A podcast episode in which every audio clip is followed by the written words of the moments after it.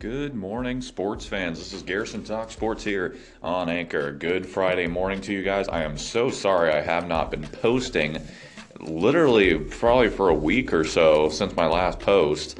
Uh, I'm in the middle of dead week in school, finals next week. I've got two exams next week. Uh, I had two papers. I finished my, one of my papers uh, last night, if I remember correctly. I don't know. Everything's kind of blurring together right now.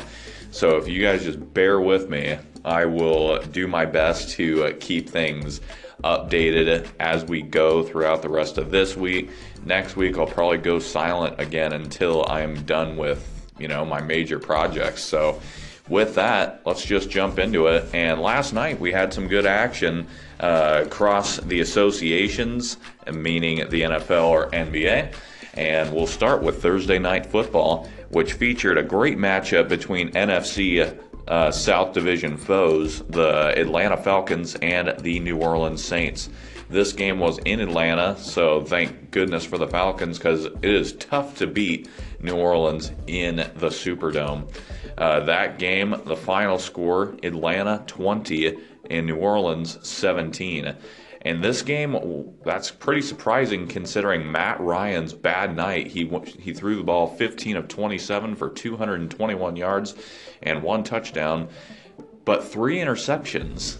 Three interceptions, and that's the surprising part of this victory for the Falcons is the they lost the turnover battle. Drew Brees only had one interception, albeit a crucial one in the fourth, late in the game. But still, they they that just goes to show the Falcons' defense was the hero of the night. Uh, the Falcons also won the time of possession 34 minutes, 41 seconds to 25 minutes and 19 seconds. Again, that just shows the Falcons were able to hold Drew Brees and that Saints offense to a lot of three and outs, which is a really tough thing to do for four quarters. We saw it in the Super Bowl where they essentially dominated the uh, uh, New England Patriots offense in that first half, only allowing th- three points. And I'm not even sure those three points came in the first half. No, they came in the first half. I'm trying to remember. But yeah, it, they again, it was a very similar, but to do it for four quarters, uh, to hold the Saints to 17 points, that is a lot right there. Uh, granted, Alvin Kamara was knocked out of the game uh, early in the first quarter by Deion Jones, so they didn't have to worry about a potential Rookie of the Year candidate. But still, the fact that they were able to hold those Saints in check for four quarters says a lot about that defense and the talent that they have. The Falcons are starting to trend upward. Steve Sarkisian's starting to get it together on the offensive end of things as far as the coordination is concerned. So they still have a very real chance of winning that division, which, if you would have told me that a few weeks ago, I would have laughed, you know, that the, they were deep behind their opponents. And as we look at the, at the uh, division standings, the Saints come in at first, 9 and 4 on the season, 3 and 1 in the division. The Panthers coming at 8 and 4, 2 and 2 in their division, and the Falcons now at 8 and 5 nipping at their heels, 2 and 1 in the division. So if the Falcons went out, because they play the Panthers in the coming weeks, if they were to win out, they would definitely win the their division because they play the Saints again uh, in, in New Orleans 17 or 16 days from now, one of the two. Uh, so it, we're going to have to keep an eye on things in that division. As a Seahawks fan, I know I will be because my wild card implications uh, are going up against this. So we could be, we're definitely going to be playing somebody out of this division, assuming we hold on to our wild card spot. It's starting to heat up in the NFL, and it really goes to show you how how much uh, these games matter late in the season. Every game becomes a fight for your playoff survival. If you lose, it becomes crucial that another team loses. It, it's such a domino effect across the league, and it's it's really exciting time of year for for uh, the NFL, and it's something I'm excited to watch. So. Bear with me, guys. I'll try and keep you posted on NFL news and NFL updates as far as uh, the games are concerned and we're just gonna it's gonna be exciting to see who comes out on the other side going to the playoffs we will turn our attention now to the NBA as the 76ers have finally traded Jahlil Okafor, the former third overall pick, to the Brooklyn Nets.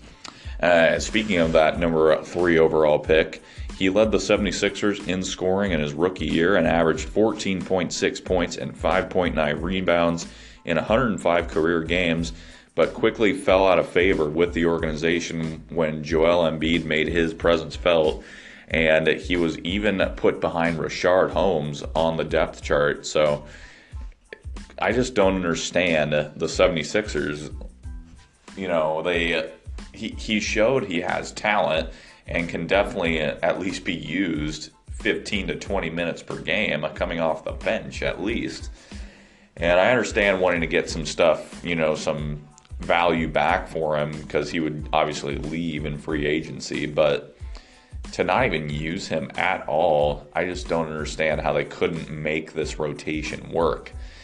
Now, they will they will get some talent back for this trade. Uh, Trevor Booker comes over from the uh, from the Nets, a, a, solid veteran presence for that locker room, and a guy who's who can really do some things. He's added a three point jumper uh, in his time in Brooklyn, and he is again just a good veteran presence to have. Plays tough on defense. He's not going to stop somebody in the post, but he's a good three and four defensive kind of guy. So they definitely do get some value out of this trade as well as a draft pick. They the 76ers send Jahlil Okafor and Nick Stauskas, who hopefully will get a chance to kind of restart his career as well for in rebuilding Brooklyn.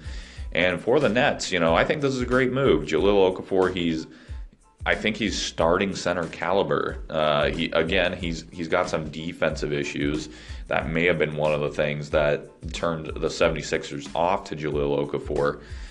But he he's proven he can score. He can score with the best of them down in the post, and he has great offensive low post footwork. Uh, to some liken it to Hakeem Olajuwon as far as his post work is concerned. So hopefully he's been working and crafting his game as he's you know had this time to sit and think about things on the bench. Uh, he's going to have to wait a little bit to you know resume playing action. I think the uh, Nets are going to bring him in slowly, so he's probably going to spend some more time on the bench. But still, you think he's going to get his fair share of action in Brooklyn, especially with you know the injuries they've had uh, on that roster. They've been very depleted for a while now, so it's going to be interesting to see how he fits into the scheme there. But uh, the former Spurs assistant GM, who is now the G- general manager of the Nets, Sean Marks, he's has this he has these Nets trending upward. It's an extremely young roster with a lot of talent, you know, that needs to be developed, obviously. But they they've they're building for their future, and I think Jahlil Okafor is going to be part of that future. I think Jahlil Okafor has a chance to be a great big in this league if he can just work on his defense. Hopefully, he's kept a good attitude about it in Philly. Um, if he can just work on his defense and add that part to his game, I think he could be a great big man in this league. So uh, a lot of big men have been adapting, you know, to the the way the NBA is played now. The you know you need a three point jumper. We see that with Brook Lopez, the former Brooklyn center, who now has a three point jumper. Uh, Al Horford out of the three point jumper. A lot of you see a lot of bigs trying to incorporate that into their game. That might be something Jahlil Okafor has to work on. I, I heard uh, ESPN analysts say it's either evolve or die. I don't necessarily think that's the case. You look at Dwight Howard, who has done nothing to evolve in his career. He's tried to add a mid range jumper, but you rarely see him use it. Uh, what he practiced in the offseason, you see those videos in, on Instagram and Facebook of him knocking down mid range jumpers like nothing, but he never does it in a game. So for Jahlil Okafor, I think if he just, I don't, I really don't think evolve or die is true. I think if he just focuses on his low post game and does a good job defensively as well, he can make a great package for uh, the Brooklyn Nets and really make his case as one of the better bigs in the Eastern Conference and who knows, maybe the NBA. And speaking of those Brooklyn Nets, they defeated the Oklahoma City Thunder in Mexico City 100 to 95. That game wasn't last night, it was Wednesday night, but still, Caris LeVert led the Nets with 21 points and 10 assists, his first double double in 81 career games. And again, that's just part of that young, talented core that the Nets are employing. Uh, meanwhile, the Oklahoma City Thunder continue to struggle. Uh, that game, they didn't have Paul George, I believe. Uh, they lost their eighth straight road game of the season, so that that puts the Nets at 10 and 14 with the win. The Thunder, meanwhile, fall to 11 and 13, still still trying to figure things out in Oklahoma City, and I just can't figure it out. All that talent, I I really thought it was going to work. You know, I I still think it has the potential to. Who knows? Maybe they'll figure things out. It took 39 games for the Cleveland Cavaliers to figure things out in LeBron's first year back from Miami. So that, I, I think they still have time, you know, to figure things out and become that Golden State Warriors threat that we all thought they could be. Elsewhere, the Houston Rockets defeated the Jazz last night 112 to 101. They have won eight straight games since Chris Paul's return from injury. And not only have the Rockets been elite offensively this year, they have turned into a good defensive team this year. And I think that has to do a lot with Chris Paul, both of his, you know, defensive ability personally and in general, but his ability to be a floor general and leader are really affecting the rest of the Houston Rockets roster. So if they can put together that package of great defense with their amazing offense that we already knew they had, look out. This team could really challenge for the Western Conference title and hopefully defeat the Warriors. Sorry, guys, my bias is showing, but you know what? I'm sick of the Warriors. Anyways, moving on. College basketball tonight. The six and one Oklahoma Sooners travel to the Staples Center to take on the 25th ranked USC Trojans uh, in the Hall of uh, Hall of Fame Classic tournament. Again, that's at the Staples Center. Oklahoma freshman Trae Young leads the nation in scoring with 28.7 points per game, but also 8.7 assists per game. So he's doing not only can he go get his own shot, but to be able to find teammates that many times a game really shows that this guy is a threat with the ball in his hands. USC is coming off of a loss to SMU 72 to 55, a game in which they lost in similar fashion to Texas A&M earlier this season. Uh, head USC head coach Andy Enfield was quoted as saying, "We had trouble making shots again in the second half." Well, good news, coach. Oklahoma comes in allowing 38.8% from three, excuse me, three-point land.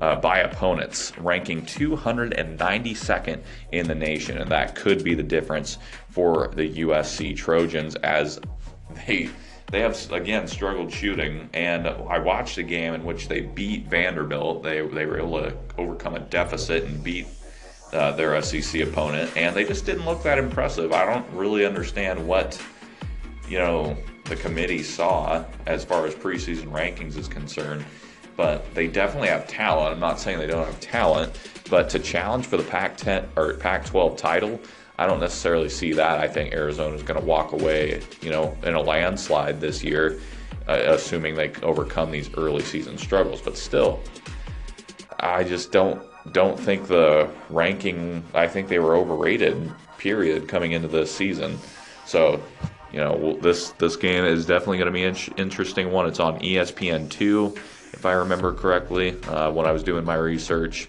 Uh, again, Oklahoma taking on USC.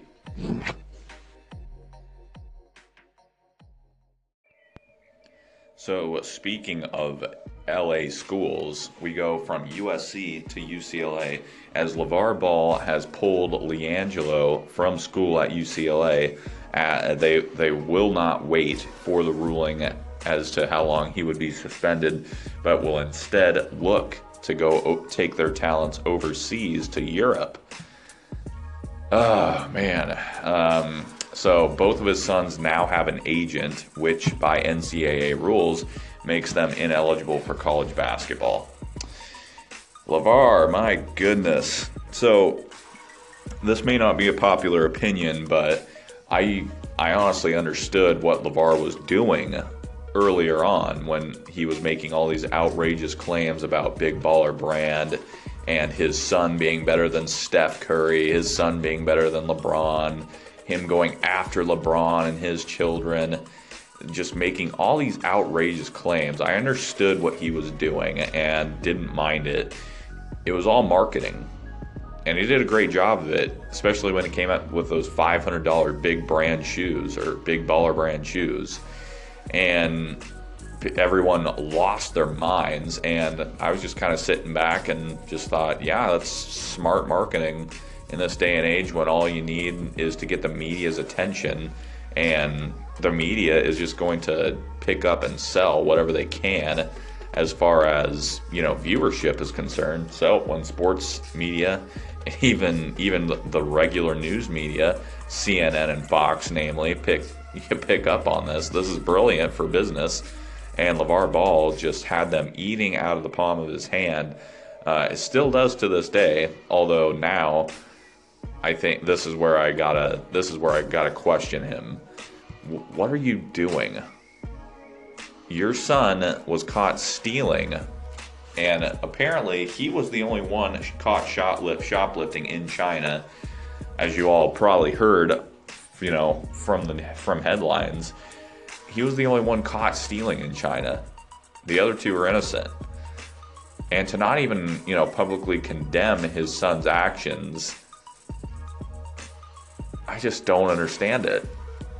And now he's bl- it looks like he's blaming the school, you know, and uh, he came out and was like, oh, he didn't even thank Donald Trump for getting his kids out of China, which, by the way, if you look at the statistics, China has a 96% conviction rate in cases like LiAngelo's. 96%. And the average jail time, 3 to 10 years for shoplifting. It may have been lessened because he was a US citizen, but still, China does not mess around. As far as places not to steal from, you have North Korea, if you can make it into the country, and then China. Those two have got to be at the top of the list of boneheaded places to even try and shoplift. So, LiAngelo, we all know what kind of person you are now as far as shoplifting is concerned. You've revealed your true character. No NBA team is going to want you. Be real. And his younger son, LaMelo, sucks at basketball, if I'm being honest. I just hate watching him play. He has no defensive ability. It just stands there and watches his teammates. And he, yes, he scored 96 points in a game. I think it was 96. But he probably had to take 60 shots to do it. He's also a very selfish basketball player. And I know I'm going to have a lot of people saying, oh, he's, he's up on him. He's just a young kid you know, blah blah blah. And it's like, yeah, but he doesn't have basketball IQ. I'm just making an observation. So, anyways, LeVar, I think you've just ruined your two sons' chances at ever playing professionally. Who knows? They're probably going to get picked up by a European club just for publicity, a publicity stunt. But I don't think we're ever going to see them in the NBA. And if we do, it's just going to be a publicity stunt. Neither of these two sons have the talent to play at the NBA level. Lonzo is, I think, going to be fine.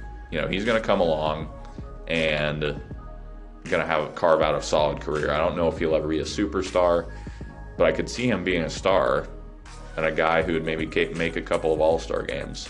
But LeVar, settle down, please. All right, back to basketball. This time the NBA.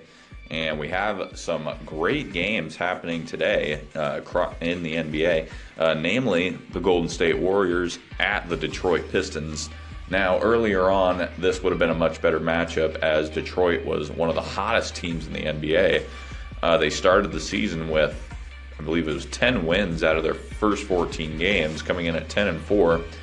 Well, since then, they've gone 4 and 6. So, yeah, four four and six in their last ten games.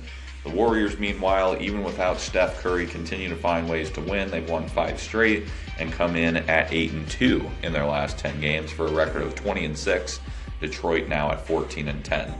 Uh, the Pistons, speaking of which, are coming off of a winless four-game road trip. Three of them being decided in the last minute.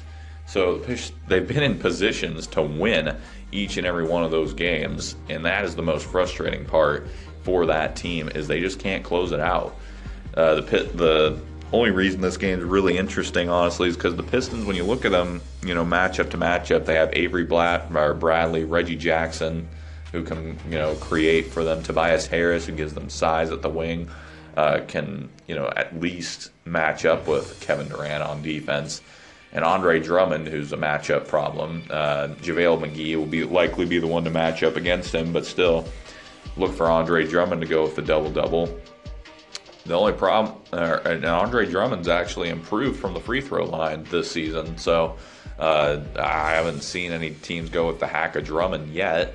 Granted, I haven't watched much Pistons basketball, but in any case, uh, the uh, game's interesting just because Detroit matches up defensively, and they've been able to put the ball in the bucket this season. So uh, I still, you still can't go against the Warriors no matter what.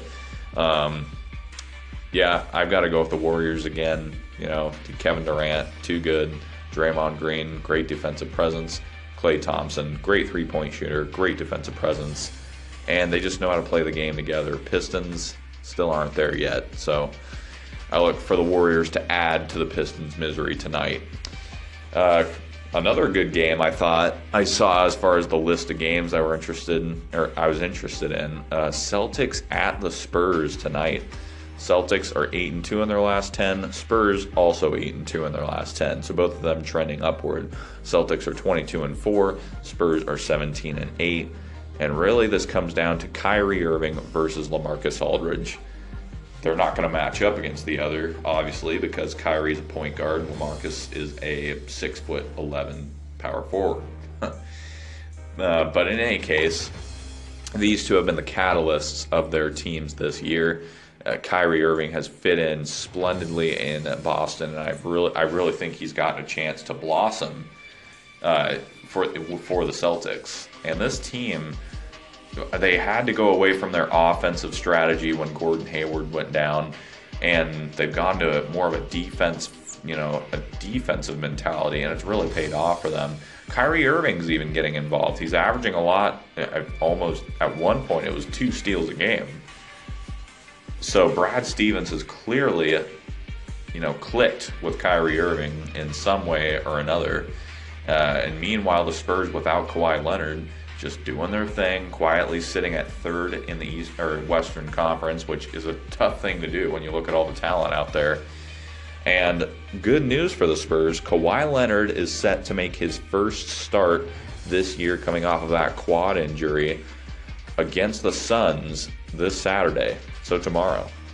And as a Spurs fan, I could not be more happy. We it's going to be interesting to see how he fits in with Lamarcus Aldridge because Lamarcus Aldridge has been the hero uh, for through these first 25 games. He has been averaging 20 at least 23 points per game, which is exactly what he did in Portland. And he's been playing like his old Portland self. He's really has a comfort level. So how is he going to react when Kawhi Leonard gets back? That's the only thing that concerns me does he go back to the Lar- Lamarcus Aldridge of last year, where he just passes up his shot and you know second guesses himself, or does he continue to be this "I have the ball, I'm going to shoot it" kind of Lamarcus that has really helped the Spurs out to this good start, even without Kawhi Leonard?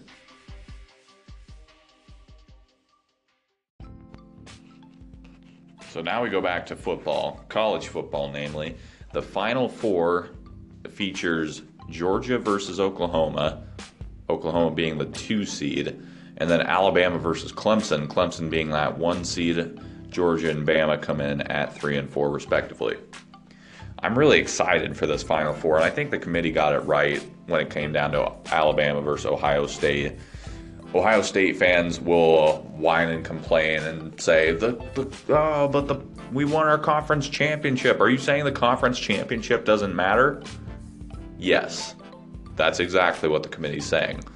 You guys had it the same way last year when you got a chance to into the, go into the college football playoff when Penn State won the Big Ten championship game, and you still got in Ohio State. So don't give me that conference championship bull crap. In any case, last year we all saw what you guys could do in the conference championship, or excuse me, the the football playoff when Clemson blanked you 34 nothing and would go on to win the uh, NCAA title. So I'm really glad Ohio State didn't get in. And uh, I actually spoke with one of my professors at school who was a big Ohio State fan he went there, taught there. He's super happy Ohio State didn't get in either because he thinks they would have gotten exposed so badly in the secondary uh, by a really good Clemson team again. So he's honestly happy with his matchup against USC, who I think is very beatable in that game. So congrats, Ohio State. Go enjoy your bowl game. But please stop complaining about the Final Four in any case, let's get down to some of these matchups, and I'll obviously do a pregame show for these matchups when they arrive. But they are so far away. I thought I thought I'd at least at least give my thoughts on them. Wow, I can't talk this morning. In my defense, it's you know I got here at 3 a.m. But in any case, Georgia versus Oklahoma. This game is one of the more interesting one, or is the more interesting one, honestly, in my opinion. I think Oklahoma's offense does just enough to get them past Georgia, and all. It's all because of Baker Mayfield, the one of the Heisman finalists, by the way.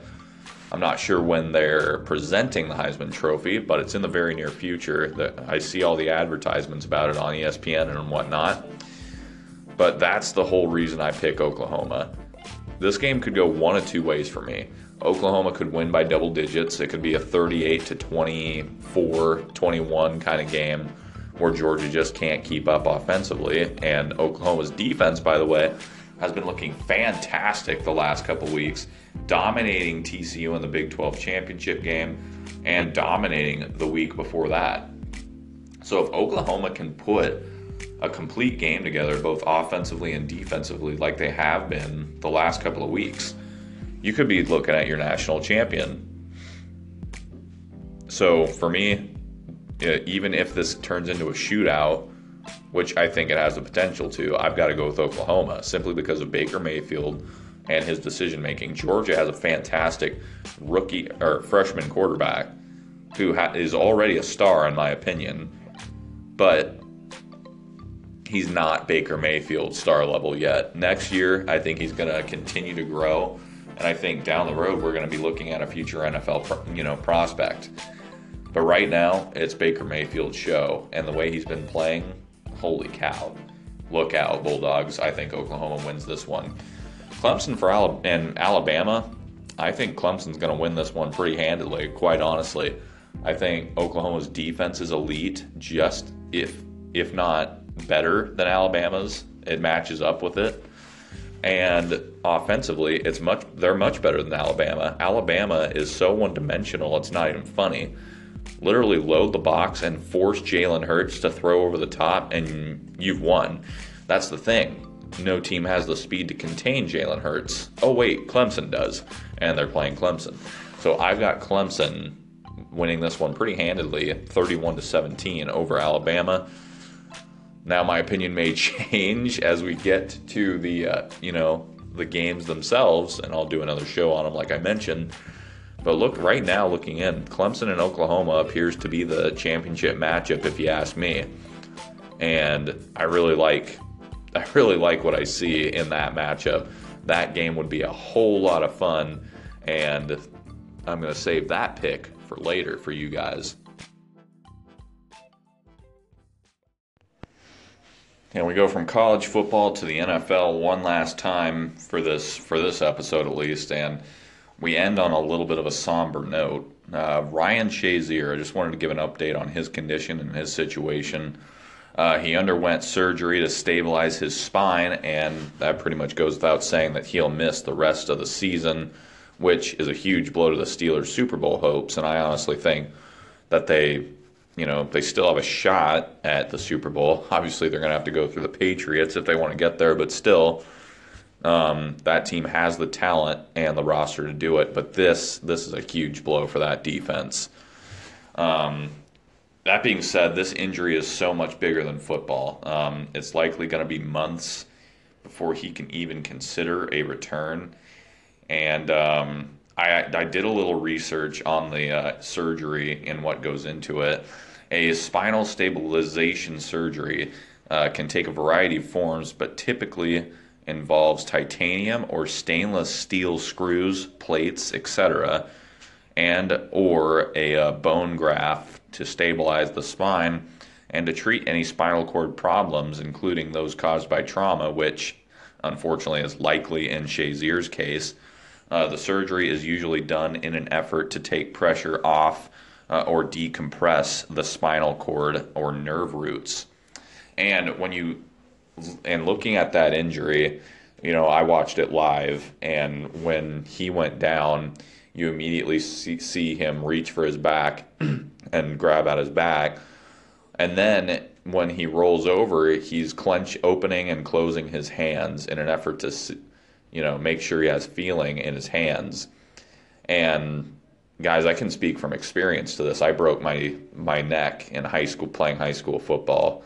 Uh, I was in practice during the Oklahoma drill, and I lowered my head trying to run a guy over. And next thing I know, I just feel this shock reverberate through my body.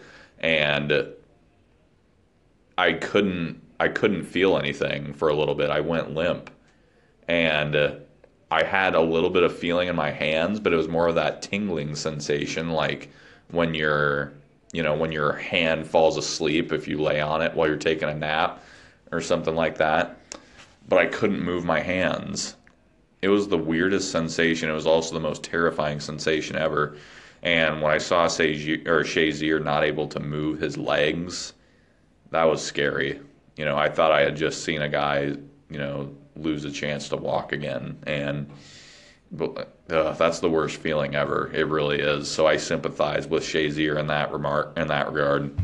And it, this is so much bigger than football. You know, if if no matter what team you root for, if you're a Baltimore Ravens fan, you know you got to feel for the guy and you got to feel for that locker room in Pittsburgh. That's that's a guy that you know they go to work with day in and day out, and you know, kind of like at work, you know, like the rest of us normal people who have normal jobs. With football and sports, as a lot of my listeners might know, it's different. It's a brotherhood. It's a it's a quite it's a fraternity that you know you would go to die for each and every one of your teammates. You know, I kind of felt the same way going to and play football into the college level. You know, I grew to love a lot of my teammates, and it's such an unfortunate situation for Shazier. The twenty, he's a 25 year old middle linebacker for Pittsburgh. He's he's battled a lot of injuries in his career thus far, but you know he's one of the premier linebackers in this league. And this is so unfortunate because if you know you, you look at his wife and family, I doubt they'll want him to play again, quite honestly. From his wife's standpoint, I want my husband to be able to be able to walk and play with my kids, you know, down the road. I don't want him to be in a wheelchair and, you know, if I'm Shazier, I've got to be thinking about retiring because quality of life after the game is what's more important, being there for your family. And, um, yeah, it's it's really just a, a, tough situation to be in. So I I pray for I'm praying for Ryan Shazier. I wish him nothing but the best as far as his recovery goes. And uh, who knows? The Lord works in mysterious ways. And guys, that concludes this episode of Garrison Talk Sports here on Anchor. I hope you enjoy my content. I hope you enjoy my discussions and opinions on, you know, everything sports. If not, that's a okay. That we're we can agree to disagree. If you have any feedback or you want to start a debate with me, anything, feel free to call into the station, leave a comment, etc. Uh, all opinions are welcome. You know, debate is fun for me. You know, I love uh, hearing altering opinions, as long as it's respectful. That is. If not, then you're just a troll. um, feel free to go over to my uh, Facebook page. You pick it. Give it give it a like. I'd love to see your comments there. I'll be posting all the top stories, info, etc. on everything sports.